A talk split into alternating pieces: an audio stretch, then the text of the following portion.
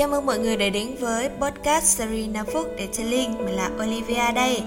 5 phút Detailing được tạo ra nhằm thúc đẩy cơ hội nghề nghiệp, giúp bạn có thể phát triển bản thân mình hơn thông qua những kiến thức và câu chuyện được mình tích góp qua mỗi ngày để có thể một phần nào đó truyền cảm hứng cho các bạn.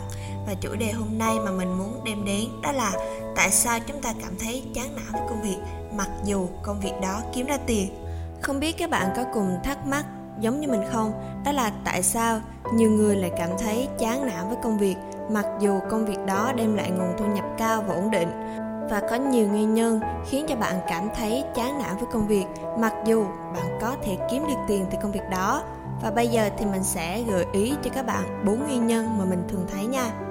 Đầu tiên phải kể đến, đó là bạn cảm thấy không còn đam mê với công việc đó nữa, mặc dù bạn có thể kiếm được tiền từ công việc hiện tại. Nhưng mà nếu như mà bạn không có đam mê và không có cảm giác thú vị với công việc của mình, thì bạn sẽ cảm thấy chán nản và dần thiếu động lực.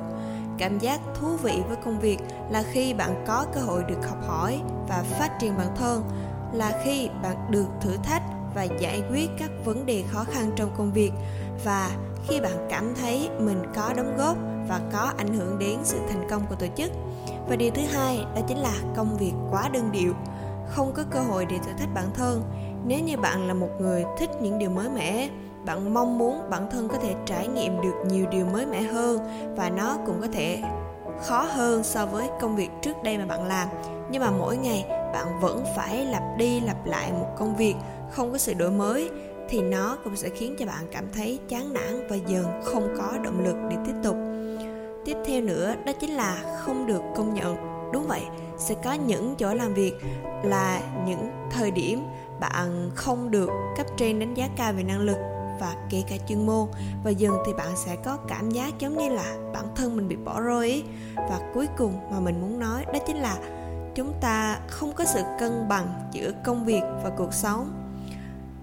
Thật ra để mà nói thì cán cân này nó ảnh hưởng rất là lớn đến việc bạn có muốn gắn bó và tiếp tục theo đuổi công việc hiện tại hay không vì khi bạn phải dành thời gian để làm nhiều việc hơn, thì bạn có thể sẽ mất nhiều thời gian hơn. Mà nếu như mà bạn mất nhiều thời gian để làm việc, thì thời gian bạn dành cho cuộc sống cũng giảm đi.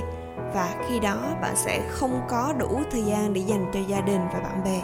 Chính vì vậy cho nên là bạn sẽ cảm thấy chán nản và thiếu động lực anh Randy cũng từng góp ý cho các bạn một góc nhìn khác để bạn có thể tự đi tìm câu trả lời cho chính mình. Như là, bạn hãy xem tiền lương giống như là xăng đổ vào chiếc xe của bạn. Như vậy, chúng ta đều biết xăng quan trọng đến mức nào. Và nếu như thiếu xăng hoặc hết xăng, thì chiếc xe của bạn sẽ không đi được nữa. Công việc của bạn hoặc workshop detailing của bạn chính là chiếc xe đó. Bạn đi làm cho công ty thì chiếc xe đó chính là xe chở bạn. Còn nếu như bạn là chủ đầu tư workshop chiếc xe của bạn chính là chiếc xe buýt chở đội ngũ nhân viên đi làm. Nó chỉ khác nhau ở quy mô và cách thức vận hành, nhưng mục tiêu của bạn không phải là nhiều tiền, bởi vì bạn không có nhu cầu nhiều xăng. Bạn chỉ cần đủ xăng để bạn đi đến điểm đích hoặc tận hưởng hành trình đi đến nơi mà bạn muốn cùng với những người bạn đồng hành của mình. Đúng vậy tiền lương thì nó giống như là một nguồn năng lượng để đạt được mục tiêu trong cuộc sống. Và nếu như thiếu tiền lương hoặc là không có tiền lương thì chúng ta không thể tiếp tục đạt được mục tiêu của mình. Và đối với rất nhiều người, tiền lương là một yếu tố rất quan trọng trong cuộc sống để có thể duy trì và phát triển dĩ nhiên, mục đích của mỗi người khác nhau. Và ví dụ như là mục đích của bạn không phải là kiếm nhiều tiền, vì điều quan trọng đối với bạn không phải là tiền bạc, mà là trải nghiệm và kết nối với lại những người khác. Và có thể nói là ở mỗi một chặng hành trình thì chúng ta luôn có những cột mốc, mong muốn khác nhau. Mình có trao đổi với lại một số bạn đi trước khi mà các bạn chuyển sang nghề detailing chuyên nghiệp. Các bạn đều có chung một cái cảm nhận, đó là cảm thấy chán nản với công việc cũ.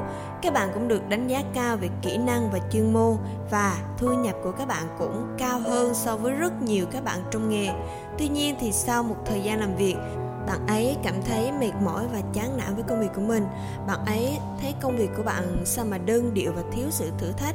Mỗi ngày chỉ làm một công việc giống nhau và nó không có gì mới mẻ. Bạn bạn cảm thấy không được đánh giá cao về ý tưởng sáng tạo và không có cơ hội để phát triển bản thân, để trở thành một chuyên gia trong nghề. Thu nhập cao nhưng cảm giác chán nản và không hạnh phúc trong công việc đã khiến cho bạn ấy suy nghĩ đến việc tìm một công việc mới hoặc chuyển sang một ngành nghề mới để có thể thử sức và bạn chọn detailing làm đích đến. Công việc đôi khi nó có quá nhiều áp lực. Áp lực không phải là vì nó nhiều mà áp lực là vì chính chúng ta không yêu thích công việc đó và các bạn cũng đừng quên theo dõi những số episode khác về detailing trên Google Podcast, Spotify, YouTube bằng cách gõ Detailing Việt Nam. Hãy để lại ý kiến và đánh giá bên dưới nha. Hẹn gặp lại mọi người trong những số podcast lần sau.